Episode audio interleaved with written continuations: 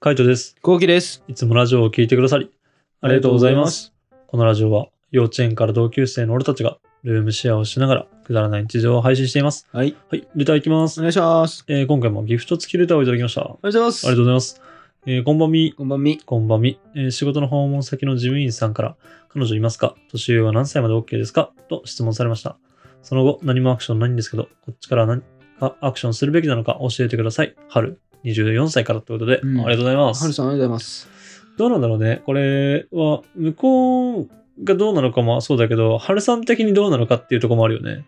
そうね。うんうん。彼女いますかっていうことはもうそのまんまじゃんね。ストレートで、うんなんか気になってますってことでしょ。うん。年上は何歳まで OK ですかっていうのもまたちょっと気になるよね。うん多分、春さんよりも年上な感じなんだろうね。そうだねう。ん。うん。春さん自身がまあどうしたいかにもよるけど、もし、その、ちょっと気になってるとか、いい人かなもなって思ってるんだったらやってもいいと思うし、うんまあ、あとは、本当に、あの、彼女がいないんだったら、あの、まずはご飯行ってもいいんじゃないかなとは思うけどね。俺だったらアクションしてみちゃうかなうん。うん。年上の、なんだろうね。なんで聞いたんだろうね。ちょ、ちょ、なんか謎すぎてうん。難しいな。そうだねあーまあ、そうだね。ご飯行くのはいいかもね。そうね。うんこの時なんて答えたんだろうね。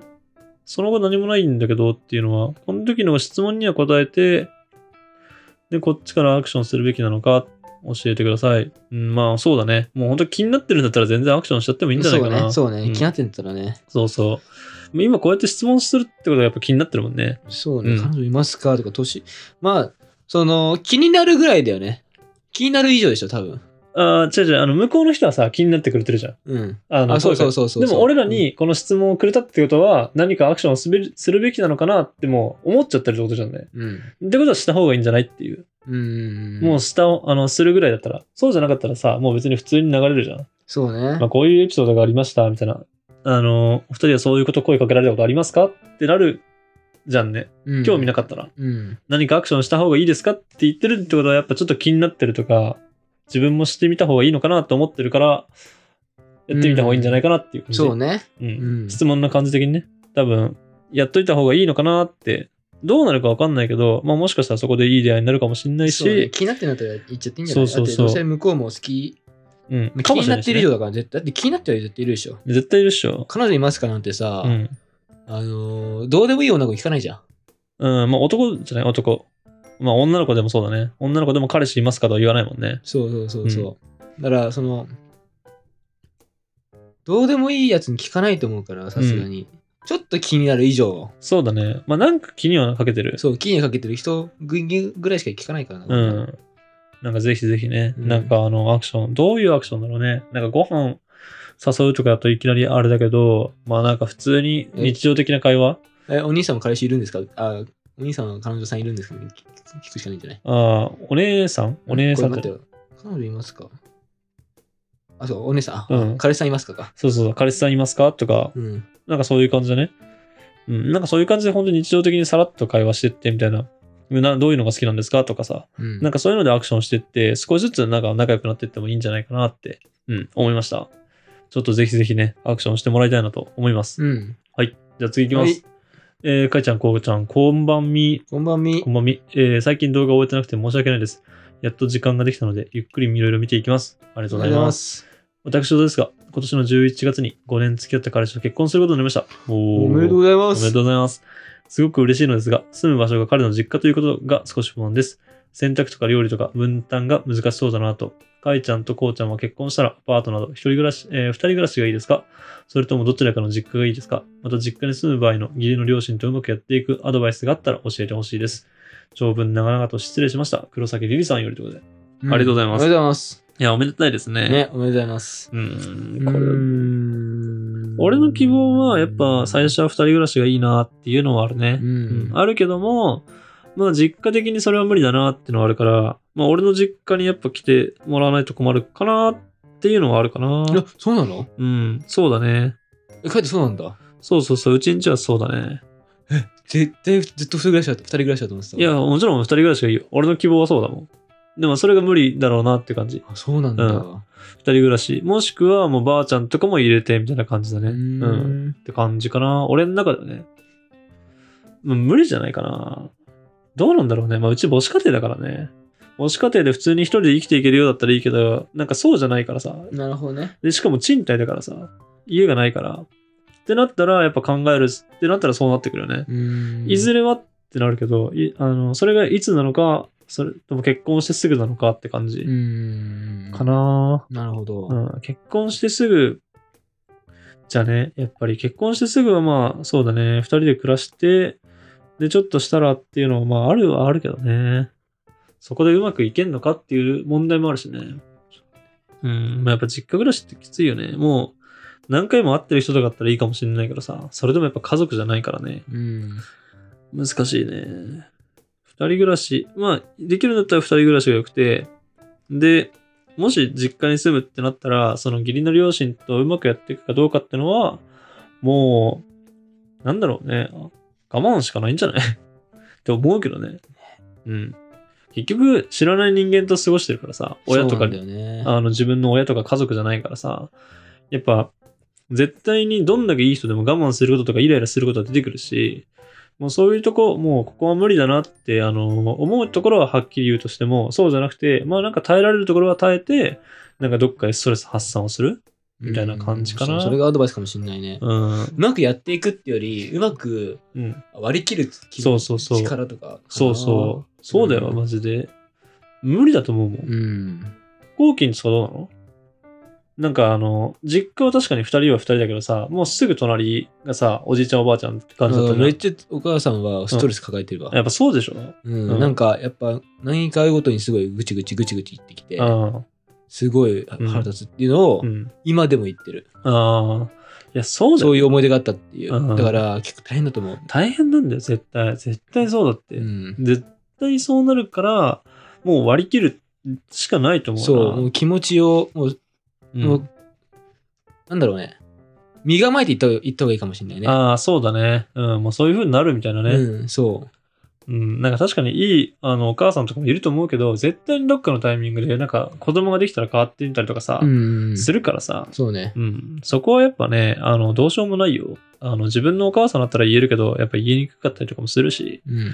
まあ、もうそういうもんだろうなっていうふうにちょっと思って、なんか自分なりにね、発散できる趣味とか、まあ、あとはその、相手方だよね。旦那さん、奥さんのどっちかの実家に住むんだったら、やっぱその、身内からの協力がないと無理だと思うからね、うんそこはちょっと支えてもらってって感じじゃないかなって思いました。はい。まあ、これに関してはね、あの、もうすでに結婚されてる方、結婚されてる旗岩の方とかがね、なんかいいアドバイスとかあれば、ちょっとコメントでいただきたいなと思います。そうですね。うん、お願いしすます。ぜひぜひ参考にしたいなと思います。はい。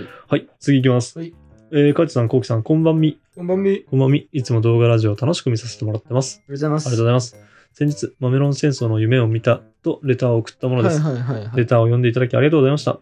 夢の続きですが、夜勤の半す、えー仮眠中に見た夢なので、その後強制的に夜勤に行かなきゃいけなく、残念ながら続きは見られませんでした。うんいつかお二人が水鉄砲を持ってはしゃいでる動画がアップされることを楽しみにしてます。これからも応援してます。ということで、うん、絶対ないな、これは。絶対ないねうん絶対ないね、これは。まああったら楽しいけどね、うんなんかそういうのもね、なんかややりたいはやりたいけどね、あの、普通に動画じゃなくて、うん、うん。動画じゃなくに、なんかそそうねの川で遊ぶみたいなのね、行きたいなって思うけどね、うん。まあ機会があれば動画じゃなくてラジオで話していこうかなと思います。まあちょっとマメロン戦争にはならないけどね、う。うんもしやることがあれば報告します。はい。はい、次行きます。はいえー、カイトくん、コウキくん、こんばんは。こんばんみ。ありがとこんばんみ。いつも楽しく拝聴させてもらってます。うございます。えー突然ですが、私の妹は26歳の時に ADHD と診断されました。えー不注意型と言われ、忘れ物が多かったり、仕事でのケアレスミスが多かったり、片付けや仕事、家事など順番を立てて作業を行うのが苦手です。うんまた、興味があることに集中しすぎてて、切り替えが困難だったり、落ち着きがなかったり、人の気持ちを察することが苦手でう、ん思ったことをすぐ口に出してしまったりなどの特徴があります。妹は仕事での対人関係トラブルとケアレスミスが多く悩んでいたことから通院を始めましたう。んうん現在は福利の服用で症状は改善され元気で働いてます、えー妹の付き添いで行った病院の、えー病院に行った際にお医者さんが ADHD の特徴や、えー特性は誰にでも少し当てはまるものがあり日常生活を送る上で、えー困ること妹の場合は対人関係でのトラブルやケアレスミスが多くて当事者が困っているかどうかが大事だと聞きましたうえー、こうきくんが忘れ物が多いということで、仕事に支障が出たり、家事に支障が出たりしたら、心療内科の受診を考えてみるといいかもしれません。ということで、なるほど。ありありがとうございます。がとうございます。なかなかと失礼しましたとなってますけどね。うんなんか本当参考になるよね。なんかあの実際にあの診断された方っていうのがさ、そうねいると。ね。 ADHD のさ、なんかこうセルフチェックリストとかってさ、やっぱ少なからず当てはまるじゃん。うん。忘れ物が多いとかさ、うんうっかりすることがある、ぼーっとすることがあるって、なんか当てはまんない人って逆にいんのかなって思っちゃうもんな。そうだよね。うん。だからこれはもうどうしようもないと思うんだけど、まあ本当に悩んでるんだったら心療内科とか病院に行くべきかなと思うし、うんうんうん実際後期は行ったの。ってない。うん、行くつもりはあるある。ああるんだ時間次第だね。あ、そうなんだ。もうちょい。い時間ができたらかな。うん。はい、はい。本当今月に2回ぐらいしか時間ないから、うん。そこなるほどのねそうそこでうまくいけたらなって感じかな。はいはいはい。そうか。まあ、そうだな。まあ行ってみて、うん。あの普通にうん。この今のストレスをうん。その ADHD だなんかなっていうこの抱えてる、うん。じゃい。ないかないや違うよなとかうん。そのモヤモヤのストレスうん。をなくしたいどっちでもいいから。はいはいはい。なるどほっどちにね。触れてもいい。どっちにうん行ってもいい。別に ADH でもいいし、うんじゃなくてもいいんだけど、はいはいはい。このモヤモヤしてるのをとりあえずなくしたい。はいはい。なるほどね。気確持ちかがにねね。う。うんそしたらすっきりするもんね。そう H そうそうそう H ですよって言われたら、ああ、もうそうなんだと思って、そう直そうに行くし、違うよって言われたら、あのあ、まそっかそっかあ、。そうよかったなってなるだけだもんね。そうそうそう。うん。まあ、ちょっとそれもね、あの、行ってみたら、あの、ぜひぜひ、その結果、知りたいなと思うんでね、ラジオで話していこうと思います。そうですね。はい。じゃあ、最後、えー、カイトさん、コウキさん、こんばんは。おまもに。こんばんみ。お二人は墓場まで持っていく話はありますかってことで、どうでしょう。墓場まで持っていく話だから、まあ、ここで話すことはできないんだけど、なん確かにね。そういう話ってあるってい言う。う、持ってくって、絶対言えないってこと絶でしょ。対に言えないっていう話。俺、ないな、多分。カイ、人によるっちゃ人による。ああー、はいはいはでもカイトの場合はないかもしんない。い。なるほどね。そうん。う。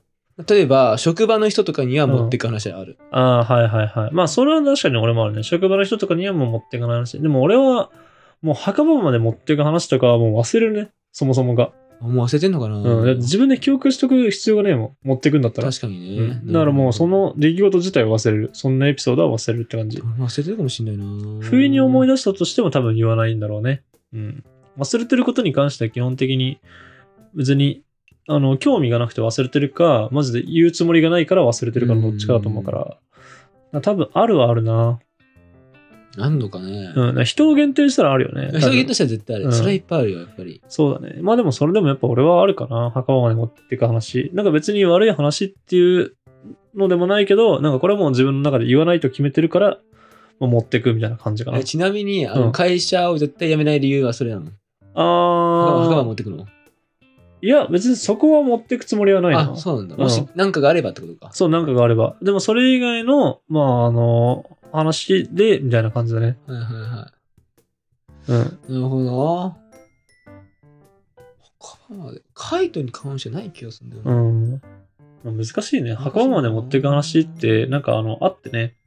なんかこの匿名のさ、ネットとか2ちゃんとか、まあ今だと5ちゃんとかにこう、ポンって開けたりとかしてもうん。いいはいいんだけど、もう俺らの場合、ある程度もう人物特定されてるからさ、友達とかに関してそは、うね。もう言ったらバレるんだよね。そう、だからね。うんなちょっと言えないいけど。そう。んまあ、カイトに関しては多分全部言ってる。はいはい、はい。で、カイトじゃない人にうはん。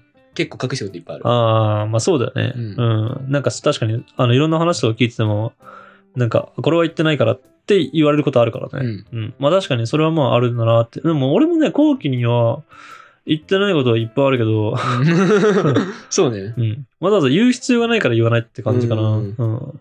そうだ、そうだと思うよ。そう。だから後期にその瞬間が、もし言わない、言った方がいいなと思う瞬間が現れたら多分喋るけどって感じかな。うん。それ以外は、まあ、その仕事を辞めない理由とかだよね。うん。そういうのとかは別にそういう感じかな。だからそれ以外で、まあ、言わない話も、まあ、あるはあるって感じかな。でもそれは、後期だから言わないんじゃなくて、もう誰にも言う必要がないみたいな。俺の中に留めとこうっていう感うじんかな。っていうのは、まああるね。うん。